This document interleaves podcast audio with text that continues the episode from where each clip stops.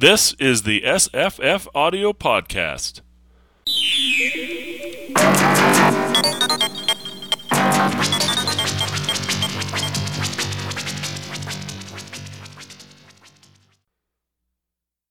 I'm Scott. And I'm Jesse. And I'm Kelli Stanley, the author of City of Dragons. Hello and Thanks welcome. for coming on. Thanks for being on the show. Uh, it's a pleasure. You know, Paul Bishop uh, is a great guy, and um, when he decided to give away a copy of my book um, because he enjoyed it so much, I wanted to sort of uh, further his good karma and uh, participate on this with you guys because you won it, and I I appreciate the fact that you're doing a podcast. It's it's it's really cool. Actually, I was in um, a bookstore just uh, yesterday, and I was I was wandering aisles and I say, "Hey, that's a book I got for for Paul Bishop." And then I walked down another aisle and say, "Hey, I got that one too." it was like, um, uh, which aisle can I go down? And I didn't win something from Paul. That's great. So, um, That's cool. You've got some kind of good luck. I, you know, uh, uh, part of it, part of it is um, I'm really good at. I've got good web foo. So one of the things he did with uh, another book was he he said, um, uh, if you can name this picture wh- where this picture was taken, uh, then you can uh, win this book. But you have to name the place. And and I, I looked at it. It looked sort of familiar, but uh, it, it was somewhere he had gone on vacation. Um, but what I did, uh, I, I remember this website called TinEye, where you can do a reverse image search. So what you do is you, you put the image that you want to to uh, to find into you upload it or you link to it, and and then it does a search of the entire web looking for pictures that are very similar or almost identical. Wow, that is awesome. Yeah, Really good thing to know about. I had never heard of that. it's very cool. So what you can do is you can put in, you know, you know, you can put in a book cover, and then you can see all the websites that show different versions of it. So if you've got like a small version and you want a big version, you can you can do that. Or and it's it seems to be really accurate. Wow. So what's the web address to get that thing? That's TinEye. I, it's I, I'm not sure what the address is, but it's T I N E Y E. Oh, wow. Okay. TinEye.com actually. There it is. Reverse image search, and I think you're limited to one search a day if you don't have a membership or something. But Yeah, but it's also a really cool way to enter content. yeah, I know. It it actually it was um I think it was Yosemite. Uh, he had, he had taken vacation to Yosemite, and um, uh, Don't you love it when technology helps? it sure does. It sure does. Speaking of which, um, how much of the web did you use to do your research for your book? Well, these days, um, you know, I mean, you, you can't. You, it, you can't really not use the web. I use the web constantly in terms of pictorial research, um, because number one, I'm very fortunate. The San Francisco Public Library has a history room that has uh, a number of visual references um, that are um, digitized and that you can access. Anyone can access. You know, Mm-hmm. and so things like that um, scanning ebay for items again there's a great uh, tool that i actually recently discovered um, that works as a, as a web clipper and as a research note saver called evernote i don't know if you guys Mhm. know about it I have Yeah, I've got the Yeah. I've got the app. I think. yeah Is it's that, a is that um, that's a Mac application, isn't it? no it's not actually Oh, I You thought can it get was. for, no it's you can get it for windows Very and nice. uh, uh-huh. now if, if i had a mac i would use a program called scrivener Ah, which is a it's a it's a writing it's a writing program. It's supposed to be the best thing for writers. I have a lot of friends also published writers who who use it, and it sort of combines various programs, including the capabilities of EndNote with a word processor. But I don't have a Mac, and I just bought a new PC, so. Um, no, I rely on Evernote, and it's really good. I, I recommend that. I recommend this other program called Zotero, which is a Firefox add-on. Um, in which you you can save bibliographic references. Um, but a lot of my, refer- my a lot of my research is done the old-fashioned way, which is through reading, through going through bibliographies in books. Uh, I buy a lot of, um, for example, for forensics. Um, one of the things that you have to be careful of is not to go beyond your period if you're writing a history. Sure. So uh, no, do American, no DNA in there. Exactly, exactly. So American Booksellers Exchange, for example, which is was a good place ABE Books, yeah, right, right, which is a good place to get used books. You can do searches for things like 1939, 1940 crime investigation, you know, and, and forensics, uh, just keywords, and you can get actual contemporary for the period you're writing. Um, books about criminal investigation. So then, then you can steep yourself in understanding what a detective or police officer at that time would have done and would have known. Um, the other thing I do, and uh, this is my guilty pleasure in terms of research, is I surround myself with a lot of memorabilia. I'm a collector. Uh, I think uh, last time I spoke with Jesse, I mentioned that uh, I'm a big comic book collector, and I used to own a comic book store um, in another life. And it's not surprising that you know, it, for those who know me, that I have a lot of uh, a lot of stuff. Uh, it, basically, paper ephemera, uh, everything from maps to uh, souvenirs to brochures to um, uh, menus, all kinds of things from this era, from San Francisco, from the World's Fair, all of which influence the writing and inspire it. Because there is information contained in all this flotsam and jetsam from the past that you simply cannot access any other way. Uh, if you go to a book, you, you know, historians put in what they consider the large arcs of history, obviously. Mm-hmm. Uh, but the minutia, the everyday life, the things that that normal average people encountered and would have worn, would have eaten, would have would have um, smelled like, whatever. You know, those things are the things that are lost, and that's what I try to recover. Um, so the ephemera, uh, as I said, inspires it, and also and also provides um, actual information for the book. For example, for the sequel, which I'm writing, I'm finishing now. the one of the murders is uh, involves an ice pick it's an ice pick murder, and it's an ice pick that was a souvenir ice pick from Treasure Island. Now, people think that the World's Fair in 1939 and 1940, the World's Fairs, were, uh, you know, they may have a more quaint in, imagine uh, vision of them in their minds because some people think materialism was something that Ronald Reagan invented, and that's not true. Uh, we've been, we've always been an enormously uh, materialistic culture, uh, and and the and 1940 was no exception. So on Treasure Island, there were literally uh, thousands of things from salt and pepper shakers to hankies to rings to powder compacts uh, to card tables to ice picks that were branded with this logo, the World's Fair, that you could buy as a souvenir. Um, and you know, I thought it would be interesting to have a murder committed with a souvenir ice pick. So, uh, and I have one. so, and well, in fact, sitting, well, you just lock it up right. so lock it up so it won't be used, and very tragic, tragic uh, newspaper story. Yes, exactly. It's but it's it's actually it's it's got a little cork on it, and it's sitting here next to me. So I'm I'm oh, the only person who would be likely to use it would be me. So I'm it's it's it's like my, my defensive weapon if somebody sneaks up behind me while I'm writing. It depends on how deep your research goes, huh? Oh, typewriter. Mm-hmm. Um, so okay, I'm, well, I'm uh, I, wait before you say anything. I got to ask you: uh, did did you smoke a Chesterfield? Because uh, I assume that they have this wonderful flavor, given how much Miranda loves them.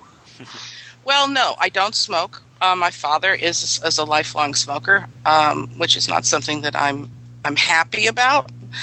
Um, smoking, I think uh, I think I try to do a reasonably good job of uh, showing some of the effects of smoking. Uh, but Miranda is essentially an addictive personality, which yeah. is um, one of the things a self-destructive addictive personality which is one of the things that comes through um, i think in city of dragons um, when you're when you're an addictive personality and i know addictive behavior and i understand it um, you know that's that is your crutch. It's not just your physical addiction which of course cigarettes have but it's uh, it's that psychological psychological yeah. psychological need. Chesterfields were um, probably the most popular brand with women. There was a huge campaign in the late 30s and early 40s um, with a lot of female uh, film stars at the time, like Rosalind Russell, or a little bit later in the 40s, Carole Landis, advertising Chesterfield, and they were known. One of their mottos was that they satisfy. That was um, that was a something you'd see on.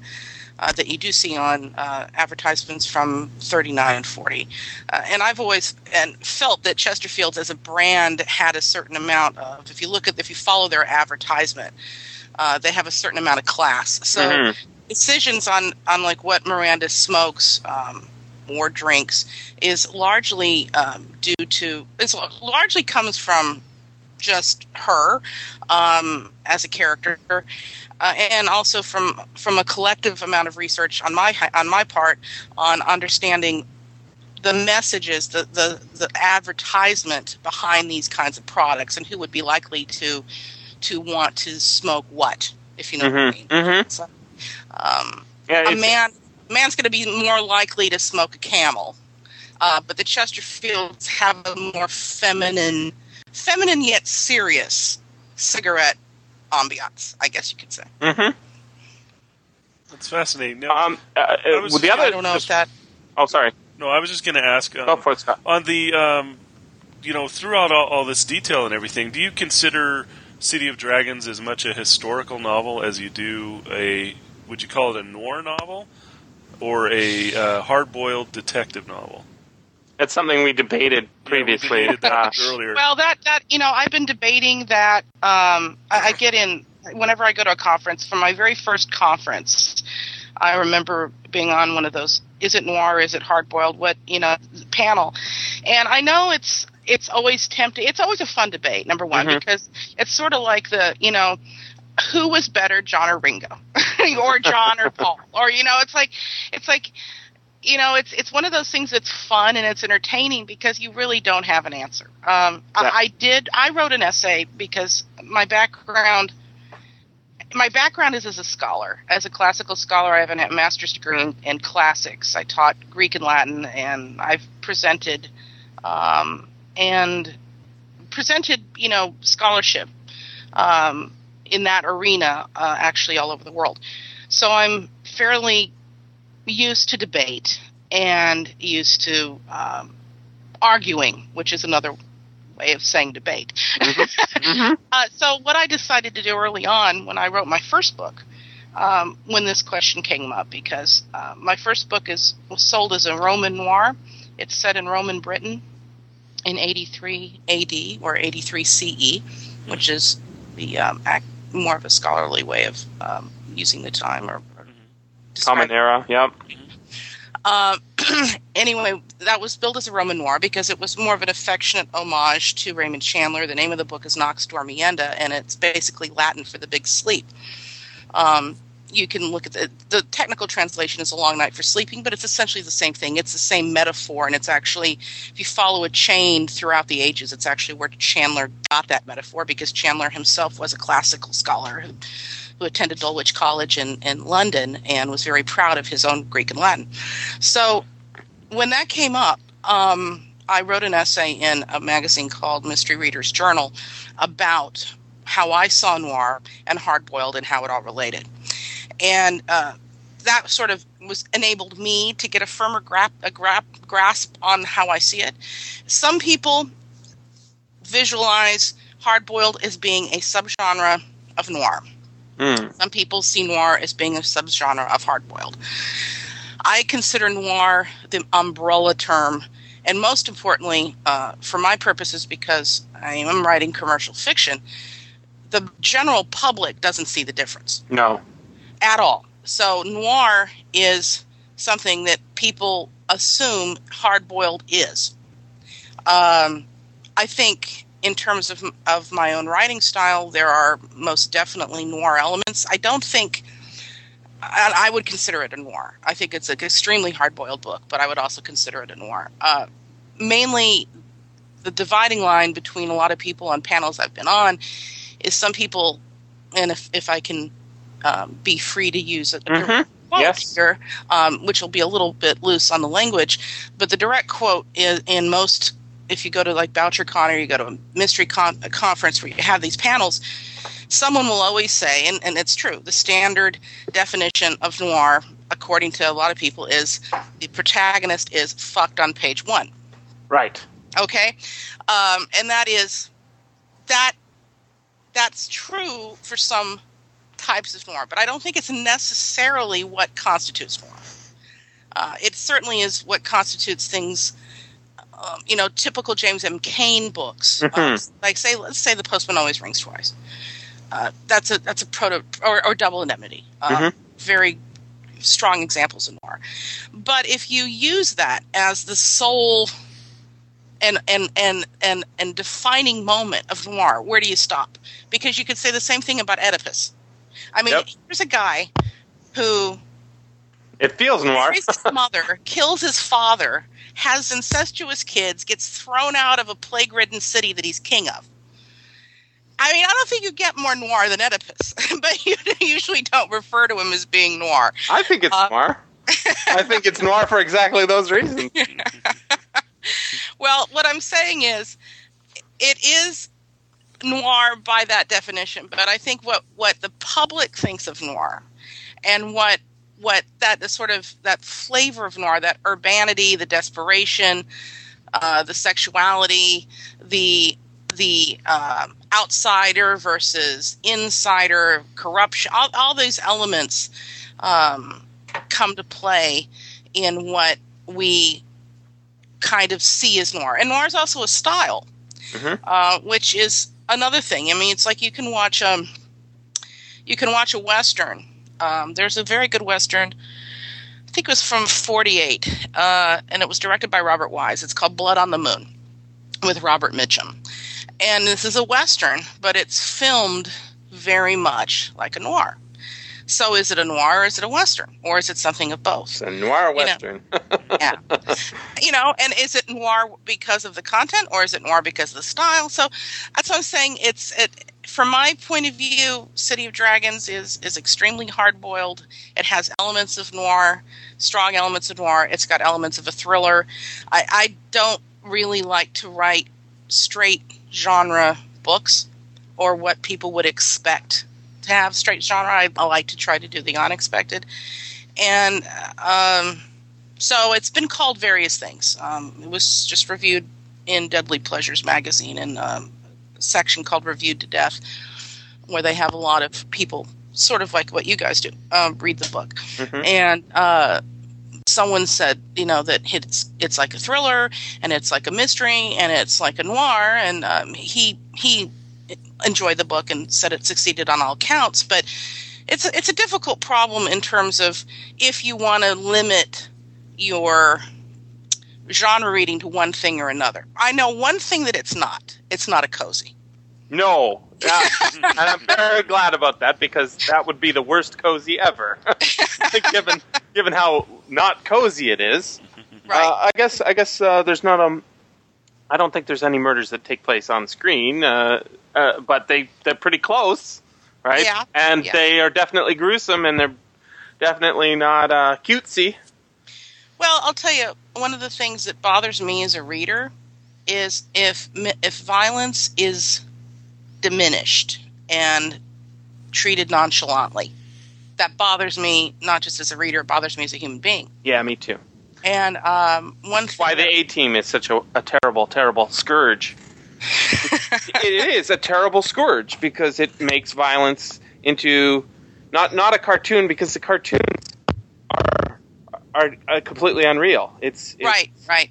It's the it's basically anti noir, anti the showing the horrible reality, right? Yeah, I, I, I that's absolutely true. I totally agree with you, Jesse. It's and that's the thing that I've actually I've actually thrown books across the room because of that. Um, as as a reader, I if if if violence is not treated in a respectful way, respectful for the to the victims, res, you know, with with all due emotion. And emotion sometimes scares readers, and there's a lot of emotion in City of Dragons but without all due emotion around the situation, around the tragedy of any death, of any of any violence, of any rape, of any crime that's so violating, then I get, you know, then I don't, I quit reading.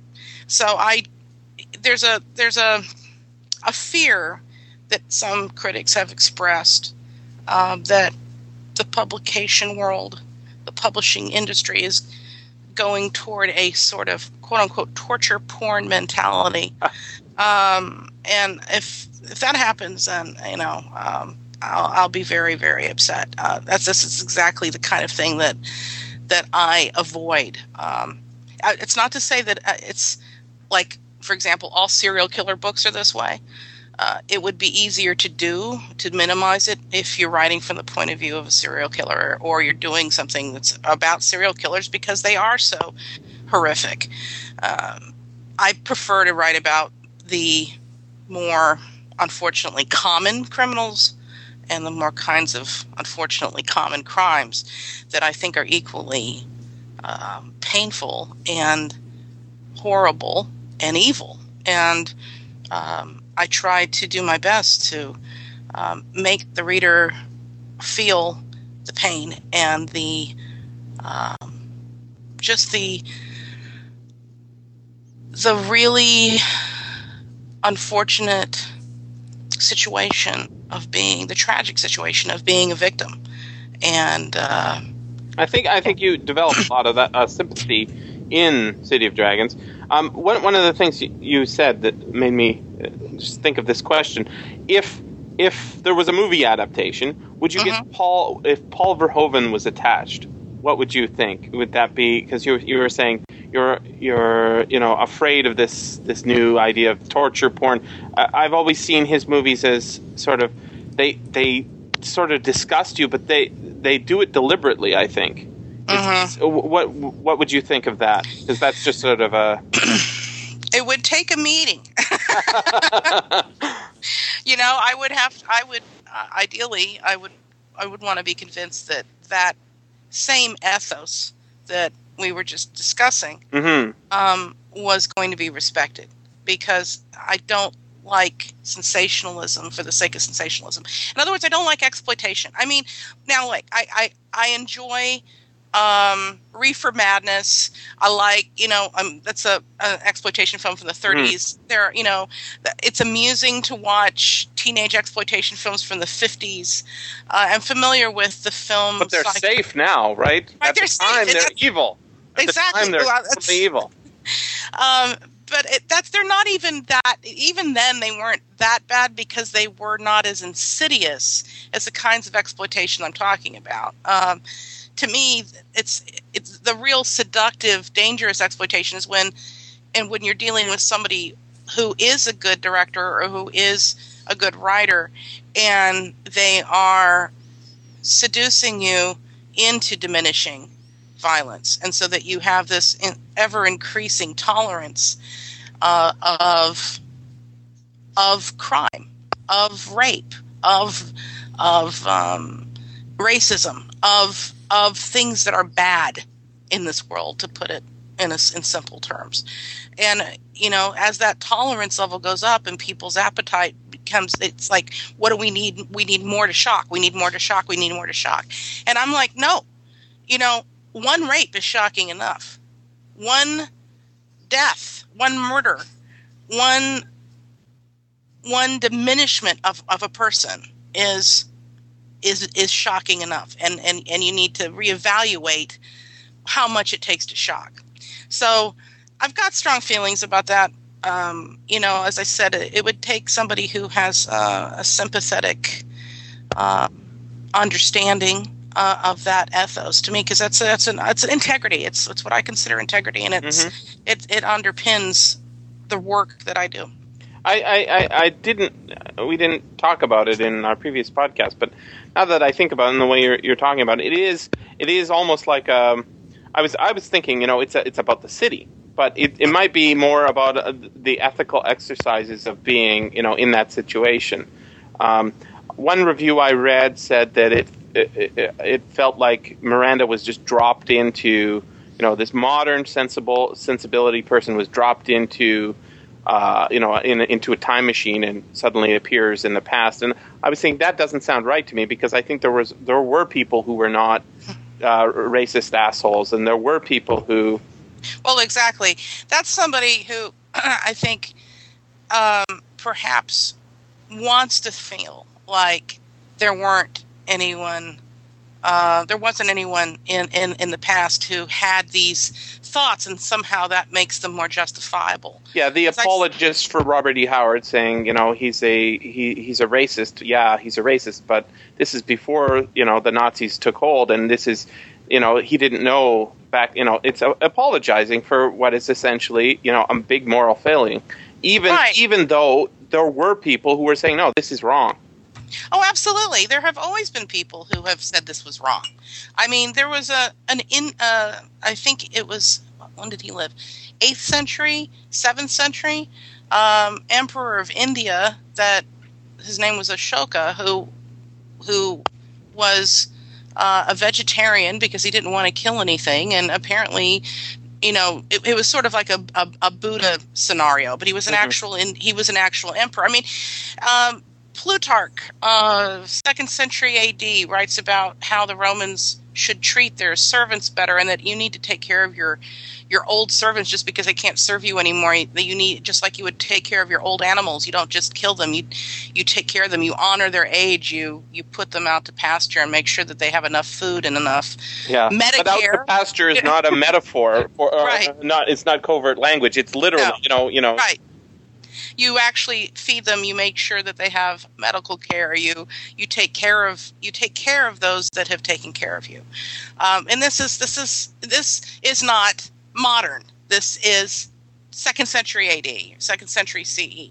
So I think people who feel that way are um, either disingenuous or cynical, or sometimes they want to feel that. Um, that all this stuff is modern because they don't really like it themselves. Uh, one thing I, I think about my book in particular, and I, I would say that I am proud about this, is that I do think it pushes people's buttons. Um, I think it challenges people's conceptions of history. It challenges their ownership of history, um, especially this period.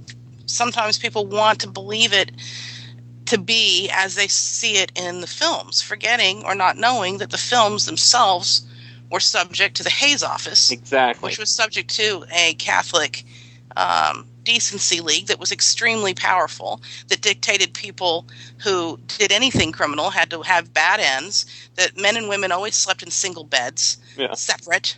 Uh, uh, you know, no language beyond damn was used, and that was an uphill battle for David O. Selznick with Gone with the Wind in 1939. You know, I could go on and on and on. Uh, if you watch a movie from the pre-code era, which is basically up through 1934, uh, a good one to start with that I would highly recommend is Baby Face with Barbara Stanwyck.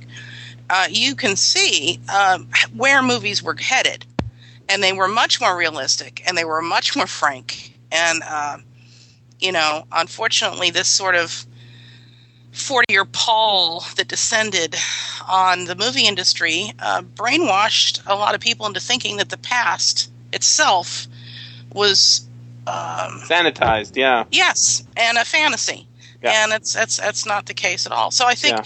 i think that sort of triggers some people to want to not believe that you know oh well they couldn't have said fuck then it's like no Mhm. fuck, the fuck's been around for a very long time Yeah, actually, Julie, uh, w- while she was reading through, she was saying um, she she didn't know if it was it was a uh, you know a term of use then, and I think I, I saw on one of the documentaries about the Pacific, you know, that new series that just aired on HBO. Um, it's liberally used there. I mean, it's not their most you know their most It's popular word is get down, and the other one is fuck. You know, somebody's just dead, and yeah it, it It's been- not a it is not a new word, and it's not uh, you know I, I think I think they were saying that it was maybe not historically accurate in Deadwood. Maybe that it may not have been historically accurate there, but I would I would argue that it probably was. Fuck, as far as I know, has been around as a word meaning exactly what it means today since uh, at least the 1600s in England. yeah. Seriously, you can find it. Oh no, uh, yeah, it's a great Wikipedia entry actually. Oh That- yeah, I, actually, I haven't read that, but um, there's a. It's in a diary of a 17th century um, guy who um, was actually uh, on his way to a brothel Uh, there are a lot of really good diary kinds of books you can read about 17th century uh, Brit- Britain. Well, those libertines, you know. Well, you know, it's the it's the Restoration period. His name was uh, John Arbuthnot, and he goes into a brothel and apparently uh, so this is a really interesting thing it's something i was reading for fun rather than research obviously but uh, apparently there was this huge because it was the enlightenment uh, coming to the enlightenment it was the rest it was, you know at the end of the restoration period charles ii you have all this scientific energy and exploration in the air and apparently sex toys were really a big thing and uh, I know it's it's in like mechanized sex toys, and, and because oh yeah, was Yeah. sort of like our The- our, our the auto, autom, automata or whatever. right. That's like That's what the, the big industry is for. Is like, why do you want a robot? Well, you know, the only reason anyone would want a robot is sex. exactly. So it's like today. It's everybody had to have their iPod and their robota, and so it's like this guy in this diary walks into a uh, into a brothel and says. Because he doesn't want to deal with the contraptions that they have, and he basically says, "I just want a good old fashioned fuck." You know, and that's in the diary. So, I, you know, as I said, it's been around for a long time. Uh, I know that, uh, and I, I know full well that that there are some people who object to to language. Myself, um, my code uh, and the way I was raised is that the only words that are truly vile are the ones that are used to hurt and ridicule others Yeah, that sounds right. generally by the by virtue of their race, their gender, their sexual persuasion, or uh, anything else uh, of that nature. So, to me, um, it's you know, I, I, when I wrote City of Dragons, one of my goals was to write history and write a noir with the gloves off. In other words, um, write about a femme fatale who uh, a woman who has a lot of the attributes of a femme fatale, but put her in the role of the shamus rather than as the villainess, and write about it um, without the censorship that pervaded not just the movie industry but also the book industry at the time. I think I think that's that that you have achieved that. Um, one of the one of the questions that uh, came up in our discussion was, uh, what about the editing? Who who edited this book? Is is this um, uh, edited by Minotaur, or did you uh, workshop it? How did how did uh, uh, how did it come about? Well, it came But- about like all books come about, uh, which is I wrote it, um, sent it to my agent. Um, my agent, in the middle of the Great Recession uh, last January 2009, Oh, that's Um, fast. yeah, it was a very fast track book. Um, we had multiple interests from different houses, and um, we accepted an offer with Thomas Dunne Minotaur um, because the editor there, my editor, really understood what I was trying to go for. And um, really, really, really liked the book. And she has a passion for it and a passion for the series. And I sold it in a two book deal. And uh, hopefully, given the reception that it's had thus far, um, we will continue to go forward. Um, my goal is to write Miranda into the McCarthy era. Oh, Um, but, uh, you know, uh, the editing process depends on your editor. Uh, my editing process is like everyone else's. You you submit it to your editor. Your editor may have some suggestions. Uh, mine didn't have too many. Um, we talked about it. I made some basic cuts, which is uh, one of the really the only things I the thing that I did was was cut some some passages to to give it a slightly quicker flow, particularly toward the beginning of the book.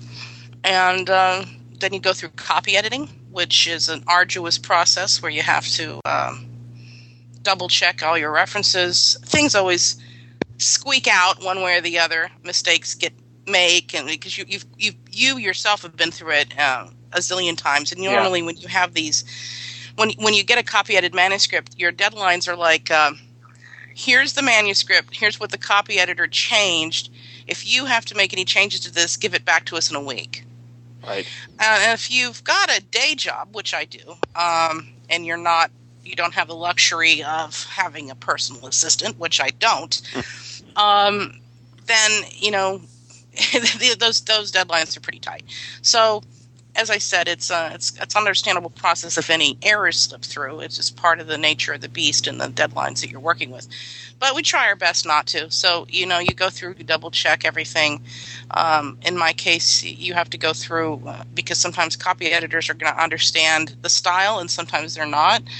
Um, and if they if they make assumptions that don't fit with what you're trying to do, you have to re-correct what they've done. Um, so, you know, then from there it goes to uh, advanced reading copies, and then from there it gets published. So, it's it's a that's it's a, the process. It's a, a uh, uh, sounds like a, a nightmare process to me, but um, no, it's just the way the. But how did the question come up? I'm curious. Well, people don't usually ask. There's a it. line. There's a line. Um, mm-hmm. uh, Julie, I think what was it, page three fifteen or something? And Julie said, "Well, that's a that's a that line just doesn't just doesn't jibe with the rest of the book." And it was um, uh, sort of told. It was it was uh, point of view. Yeah, it was a point of view, and one of the characters was thinking about Miranda, and mm-hmm. and I know I remember that line. Um, well, he, he was smoking and thinking about Miranda. Uh, well, and and I, I, didn't notice it my first time through. And when she pointed it out, I said, "You know what? Yeah, that doesn't fit. It doesn't fit. I mean, the the it is third person, right? Right. It's third right. person, but is it is it a tight third person? Is it a you know? Uh, it's it's it, it's kind of omniscient. I mean, the first page we've got a a um, what what is I think her point of view, but it struck Julie as a bit strange um, was the third. I think the third paragraph, and it says, um, "Help the Chinese fight Japan. Put a dollar in the rice bowl. Feed starving war-torn China. Buy me mm-hmm. a drink, sister." Who who's saying this, right? Well, mm-hmm. I think this is the atmosphere, right? I think this is the atmosphere, and and yet because it's not set off in you know some sort of italics or because because the the previous two paragraphs are more traditional uh, for the rest of the book, it, it, was like, hmm, what's what's the thinking there? Who's who's? And so she she I, I noticed it right away as well, but it felt very much uh, like a sort of eclipse style. And then later on in the book, we get a lot of um, similar passages that are you know not jarring because mm-hmm. we get them. Uh, we, are getting used to the style. Mm-hmm.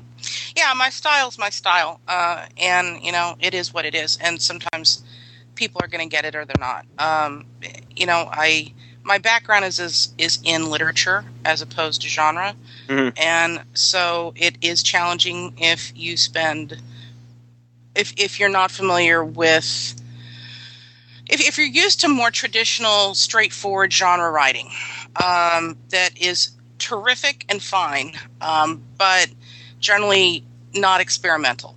Um, so is there? And, and I would even say that with genre writing and per se, just in writing in general. Some uh, i I tend to be I tend to be rather experimental. The way I consider point of view is like a camera, and I write in terms of yes. scenes. We we, we and, got a bit that it was it was very cinematic in parts, and uh and in the description, it's it's uh, it was almost I, I didn't bring it up, but I should have it kind of reminded me of William Gibson. Um, if you've read um, uh, William Gibson's books, he he's he is almost it's almost like he loves the detail of the product, right? Huh. Um, so when you uh, well, there's a sequence or a couple of sequences, I guess, where we're talking about what's on the radio, or it's talking about what's on the radio, and and the shows are named. It's not just it was an audio drama. It was it wasn't just a radio drama. It was a, a real show name.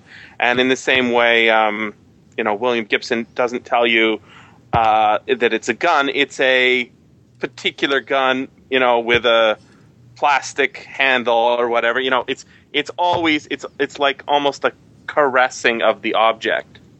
And well, I I would say it's from in my case it's a matter of bringing out those that minutia that I discussed earlier mm-hmm. and making sure that you're anchored in the time period.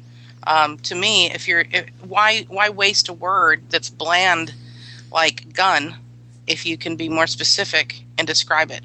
Mm-hmm. So I mean, that's you know that's just that's the way I think and that's the way I read and that's the way I write. Um, as far as the point of view thing, uh, as I said, the camera. I, I consider the point of view as a camera, and it will move around, and once in a while, it may pop and go to somebody else's POV, which is the case in, in that particular instance. And I think it's interesting that you did not notice it the first time around because ideally, by that point in the book, you shouldn't. Um, I'm not, you know, I tend to buck wisdom, um, collective wisdom, which is not necessarily a good thing. But um, if I feel like a passage needs to be said, uh, and I really want to bring up some sympathy for a character, I will I will do that because to me it's like because somebody told me, well, you have a you have a close POV here, and then you have a more omniscient POV here, and you have to be consistent. It's like, no, I don't think you. No, you don't have to be consistent as long as it as it works.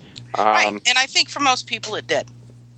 So um, it seems to be pretty popular. I saw it as uh, on Tantor. It was listed in their bestsellers uh, of the latest catalog. So the book's done. The book's done very well um, on all fronts, as far as I know. It was a number two bestseller uh, in hardcover at independent mystery booksellers across the country. Um, it's you know, it's we're we're getting a paperback uh, coming out Valentine's Day next year, and uh, from what I understand from my publisher, everybody's pretty happy.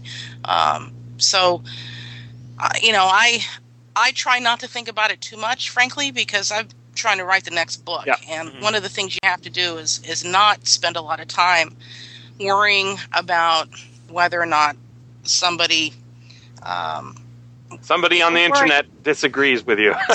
Believe me, you know, it's like I, I, I knew it was a, it's a political book, and I knew that it would ruffle feathers. Uh, if it doesn't ruffle feathers, then I'm not doing my job, frankly. Um, I would rather ruffle feathers than have a bland product that does not exa- excite or uh, extract emotion from people. If, if, if I would rather have it be loved or hated than have it be accepted mediocrely. Mm-hmm. Yeah, if you know.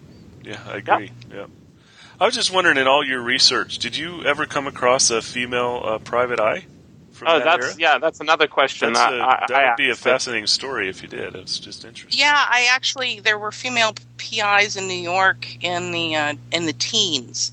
Um, I haven't come across any for San Francisco, but um, I I can tell you there were a lot of, of detective agencies in the city, and I have I've read sort of minimally, sort of a, as a sideways note uh, in in various um, books and, and articles that I've come across about female operatives uh, at the time. Uh, but nothing really uh, major has been written about them that I know of um, in terms of nonfiction, which it would be a very interesting research topic mm-hmm. for some to do. Um, so I, you know, I took what I knew uh, and uh, what I know about the the uh, the actual um, profession, and um, statistically looked at the kinds of cases that they would have had. And as I said, there were a lot more of them then than there are now. Or they, the, it was it because, of divorce rate. Yeah, it's the divorce uh, divorce laws in California were such that you know it just made a lot of private investigation business, right? Exactly, that was it. I mean, it's the same same reason why I, when I try to explain why, say, Sally Rand's Nude Ranch, which is where Miranda works as a security person when the when the World's Fair is being held, uh, and she refers to that in City of Dragons, and um, it plays a role in the sequel.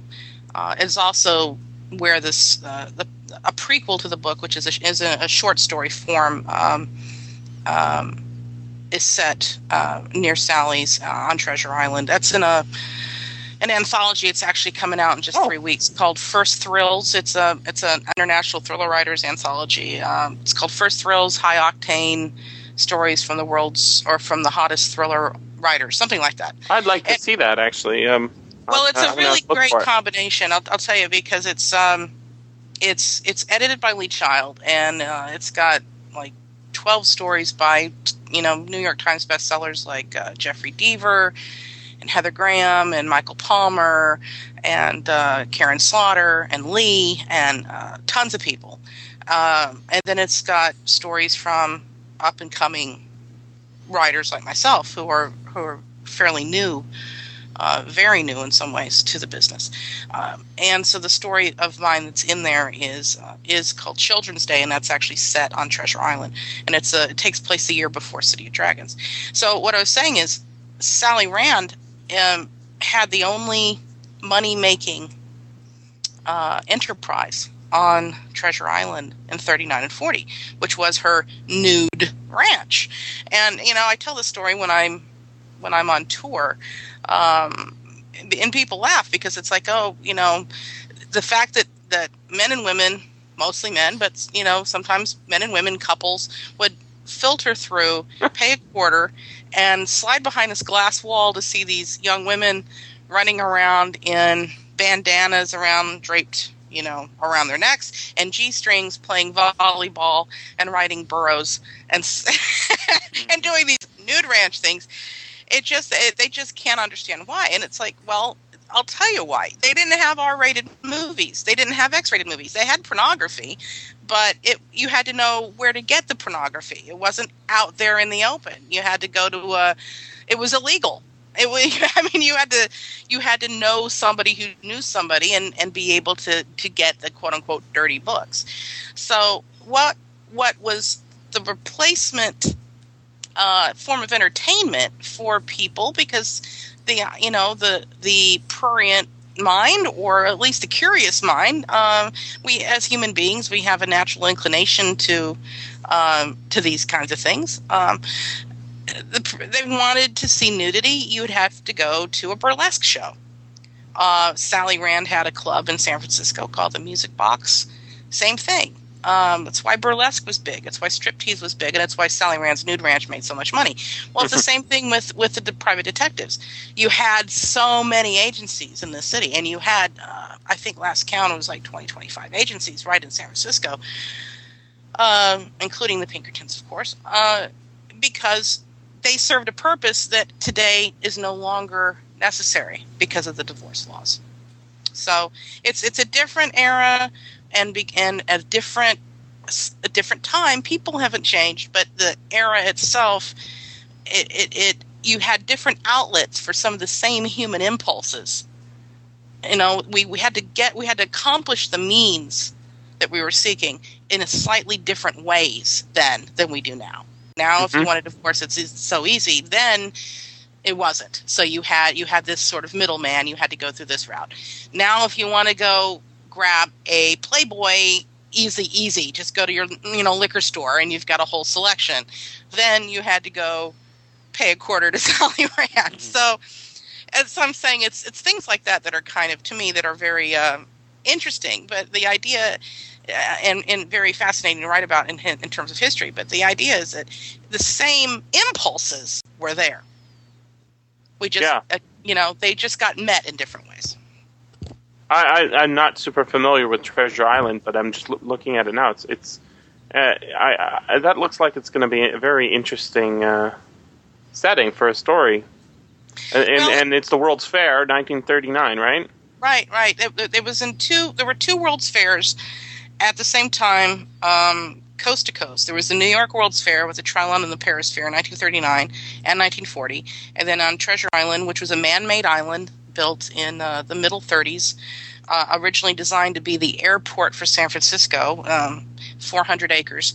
Um, after the fair was over, and of course it proved to be way too small for that.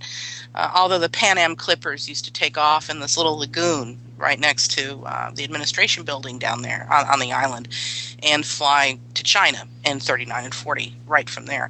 Um, so you've got you've got two World's Fairs. They had 39 and 40 both years, um, while the world, while America was desperate to not get involved in the war, and it was you know one of sort of the last uh, hysterical fling of um, isolationism and uh, not wanting to uh, you know not wanting to literally get involved. Um, roosevelt had a heck of a time trying to get things like the lend lease act passed uh, and to try to give aid to britain uh, who was really the uh, who really took it on the chin uh, as the last democracy between hitler and us essentially after the after France fell. Um, and throughout all this, you know, we had world fairs, we had fun, we had nude girls, we had this, we had that, you know. So it's a very um, it, I try to bring some of that out. I mean, one of it's, my it's a jam-packed time, and it all, almost feels like um, it is sort of unexplored territory because I don't I don't think a lot of this uh, hard-boiled style noir style book has been set prior to the war. Most of it's set, you know, right after or well before. right. I can't think of a specific example in this exact era, and you really do.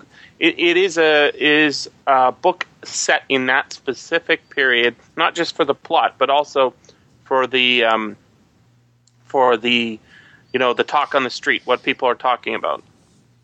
Right, and you know the Spanish Civil War, which I know you're a you're a I, I, I, it's funny to say you're a fan of a war, but I'm a fan I of that war. I know. it, it's a it's a fascinating conflict, and it was such a precursor to the same to to, to World War II, what became World War II, and, and what was first the European War. Um, that and to me, it was just such a watershed, you know. And one of the things, for example, that um, in my in my research that came comes up in the in the next book is that you had Irish um, fascists who were known as the Blue Shirts who were fighting on the side of Franco, and you had members of the IRA who were sworn enemies of the Blue Shirts fighting on the side of the rebels. I'm not the rebels, excuse me, the Republic. So it was, it was The good you know, guys. you yeah, you you had this literally you had you had just just in terms of sort of Irish political movements, you had a you had a mirror a mirror reaction to this to the Spanish Civil War, and this and it was really that conflict and those two viewpoints sort of represent to the two warring isms um, through that that were warring up through the end of World War II, except of course for the Stalin non-aggression pact with Hitler, which sort of really took uh, a great many of the American communists by surprise. Um, Took because they- Stalin by surprise too. Eventually, because they were supposed to toe the party line, but some of them were like, "Well, no," you know. Uh, so it, it's, it's a fascinating conflict, and I think it was a very uh, moral conflict, and um, I, you know, it, it became an, uh, a very, very, very important part of Miranda's character that she went through that, and and and as further books go through, uh, go on, you you see more more backstory uh, about elements of that. But it's it, just like, you know, she is essentially a soldier coming back from a war. yeah. I, I was And- saying that in the previous podcast. I was saying that she is like she had PS, uh, PTSD. You know, they don't say it Exactly. that, but she. I, I mean, uh, you you know, you're saying she's a very humane person. She's not humane to herself. right. She's she's quite evil to herself. You know, the, the way she punishes herself.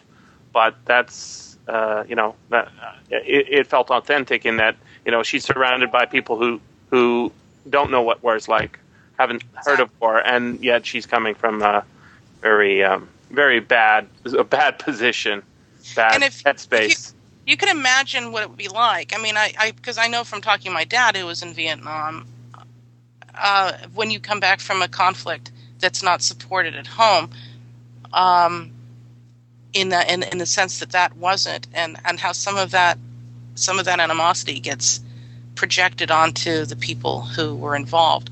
In this case, which is which is to me completely criminal, but in this case, you know, Miranda was fighting on a side that a lot of people were against in America. You had um, the famous Catholic priest um, Charles Coughlin, Father Coughlin, who was a, a, a infamous anti-Semite and uh, basically a fascist, who had the ear of many, many, many thousands of people. He fronted an organization called the Christian Front, which was basically a um, prototype of militias that operate today.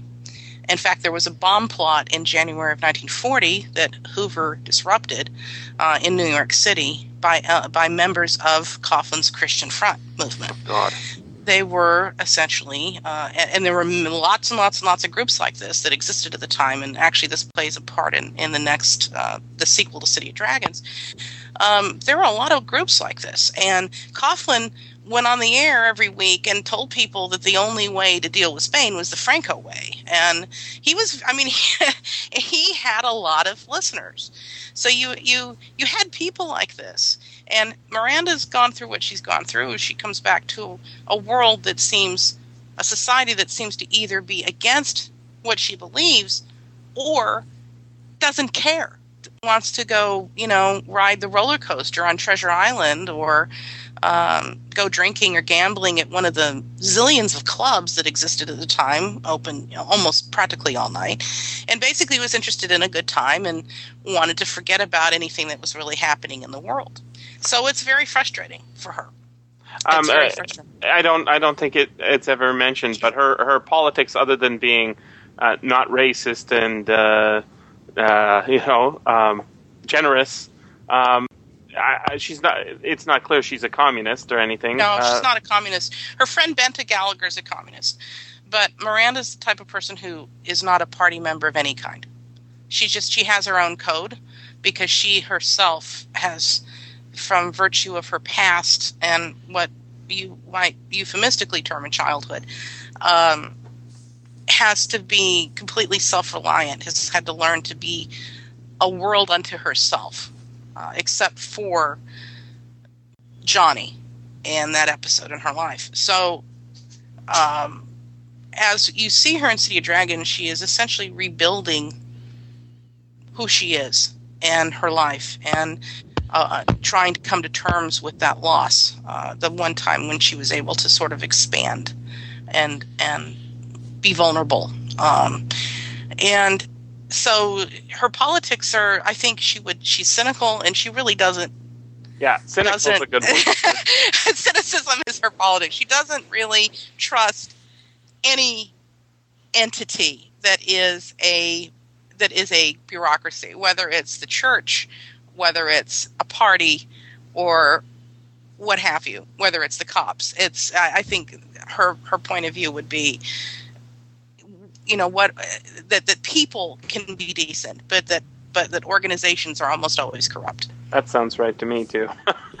um, uh, did you pick a uh, brigade? Is she in the Abraham Lincoln Brigade or the George Washington Brigade? Did you? Uh, I actually haven't. I haven't solidified that yet. Um, I have to. I have to though, um, because I only flesh out so much of the backstory that I need at the. Yeah, I, I don't remember. It was she like we we there's a bomb going off. Uh, we in a flashback sequence. There's a bomb going off. I think. And she she uh, she kisses the pavement. I, I thought that was a good line. Um, uh, she kisses the pavement, uh, or um, actually, I think that the bomb going. It was it was a flashback, and then she's kissing the pavement in San Francisco, right? Mm-hmm uh, because it's like a flashback for her in some in in, in sort of a oh, hybrid piece. When you're talking about when the car tries to run her yeah, over. that's right. Um, yeah. and it's and then she gets a flashback to Johnny. I think in right. In is it Barcelona? Is it because you know it, it, wasn't clear. It was, it was in Spain. I think it was Madrid. I think it Madrid. was Madrid. Okay. Okay. Yeah, I remember. Um, I've got notes on it because basically, I I keep notes on like backstory and where people are at a certain given time, and then as and then as I revisit it in further books or stories, then I go back to the notes and flesh them out and do more research because it's you know I you don't when you're writing something um, set in a different time period, at least the way I work you don't ever stop doing the research. The research no. continues. I mean, it's like I write and research at the same time. I mean, I do a, a, a certain amount of research up through I, the point where I start writing, enough to sort of have a plot develop. And uh, I don't outline um, my plots, I, I, I, have a very loose outline, and because I know there are certain points and certain events that have to happen that I want to hit on, and that I want to make sure that I get to, and I have to keep the pace flowing. So, but to me, part of the joy of writing is not knowing what's going to happen, and I, I sort of like to give my characters somewhat free reign, and sometimes they surprise me, and sometimes characters come in that way that I don't even expect. Um, if I had everything completely outlined then uh, it would take away the spontaneity and it would it would deprive me of the joy of writing. So and the exploration that you're doing, yeah. Exactly, exactly. So it's it's necessary for me to keep to keep researching because I never know when some new thing I might research today may work its way into what I'm writing now. You know, so if you if you if you're open to that sort of spontaneity or serendipity, sometimes really cool things can happen, and um, you know, and that and to me that's some of the joy. And it's it's a lot of subconscious work. You know, when I when I set when I opened the book uh, with Eddie's murder on Sacramento Street, I chose that street, and of course I've been there many, many, many times, and and will be back many, many, many times because I love Chinatown. It's one of my favorite places to go. Yeah, that's awesome. It is, and uh, I don't know why. I didn't know at the time why I had to be at that spot, but it just felt right. And when I went back subsequently for um, more research, and I was standing there approximately where I thought Eddie's body would have been, um, I realized that across the street, directly on by the spot where the the herb, herbal place is, is a little storefront that is covered in political pamphlets and books in the window, and it says it's dedicated to the truth about the Sino-Japanese War. Hmm. That place exists on Sacramento Street in that spot today, 2010. Wow! Because that conflict is still extraordinarily resonant with the Chinese American community. And in fact, the day my book was released on February 2nd, uh, there was an article at AP about the Japanese releasing figures about Nanking that, again, were not in agreement with the Chinese figures. It's an ongoing struggle. Deni- it's, it's, denial. It's, it's denial. Denial. Yeah, and it's and it's you know you have you have people who have you have people who are who will tell you that the Holocaust didn't take place. There will be people that tell you that the that this didn't take place, and uh, you know, and, and but but between those two countries, between those two cultures, there is an enmity still uh, in many people's hearts. I have a friend who who is um, a Chinese American who who has relatives who will not eat in Japanese restaurants. It's just, I mean, it, it, it is what it is, and uh, and the fact that that store or that it's not a store, but the fact that that organization was on Sacramento Street, I think I had probably seen it and not realized that I'd seen it, and it seeped into my subconscious, and so that's why I set the murder there. Uh, if somebody's riding by on a bus, reading the first couple of pages of City of Dragons, or is it, or is it a uh, maybe it's a it's not a is it a trolley? I don't know what Sacramento Street. if they're riding by and they look out, the happen to look up and look out the window, they'll get an extra bit of uh, history there, won't they? And maybe maybe maybe a little bit of spoiler for the end. yeah. No, no, no, no, no, no. um, I, I gave you some homework. Did you manage to have a listen to any uh, of that audio drama I suggested? I have not. Oh, I, am, I listened I'm, to yours. I listened to Quiet. I'm going to, but I have to save it as a treat because. Oh. Uh, no, honestly, I'm I'm on a deadline for the next book, and I already have one extension from my publisher because I, I should have been done by now. Okay, but then I won't uh, do it. That's a good yeah. I, I've been having to cut out every other form of entertainment uh, to try to get this next book finished, and it's late for a lot of reasons, some of which are, are personal, and, and a lot of which are related to the necessity of um, of marketing these days, which is largely and almost 100% on the shoulders of authors, especially authors in my position who are new. Um, it's it's it takes an unbelievable amount of time and energy. I've done a lot of traveling, um, and you know I had to do what I could to get the word out about this book because it was in Barnes and Nobles, it was on the New Arrivals rack, it had a pretty big release, but the marketing for it fell um, a great deal uh, to me, as it does to to many of my colleagues. And most most yeah, authors have yeah. to do all the work.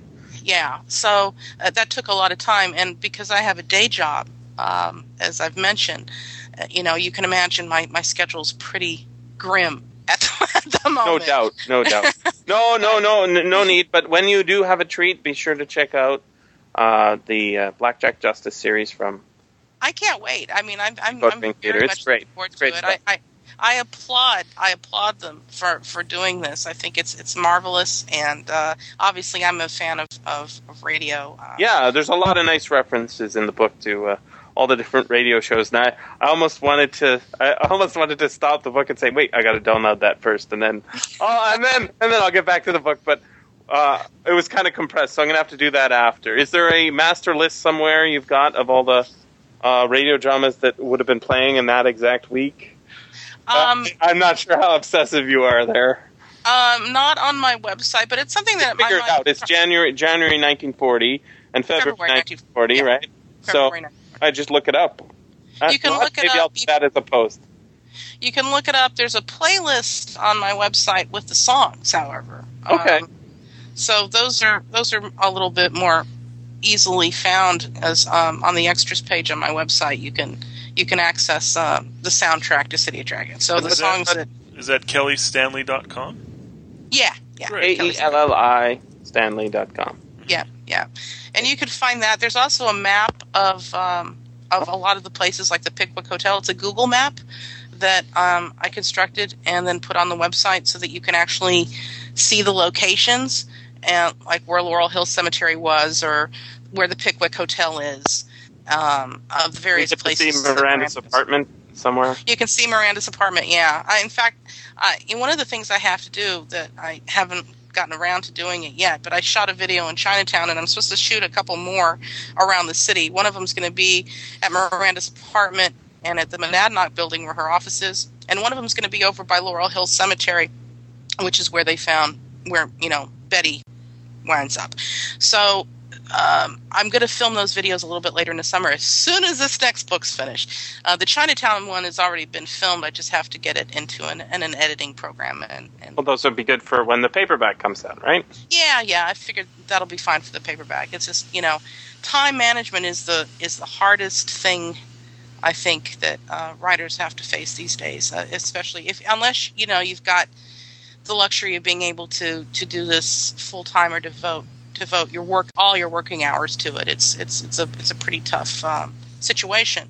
But we're all of us, no matter what, are, are very we all consider ourselves very very lucky to you know be in the privileged position of having our work being able to be shared because that's what it's all about. It's like if you know if you want to write, you can't write in a vacuum. I mean, I suppose you could, but it doesn't give you much satisfaction. Um, at least it wouldn't to me, and it's one reason why I, I want my my books to matter, and uh, why they may be slightly controversial with some people, um, because I I do want to express a point of view that I think uh, that I believe in, and um, you know, I, I'm grateful to have that opportunity. Well, we're grateful to have you on the show. Yes, thank you very Well, it's much. a pleasure. This has been the SFF Audio Podcast. Please join us at www.sffaudio.com.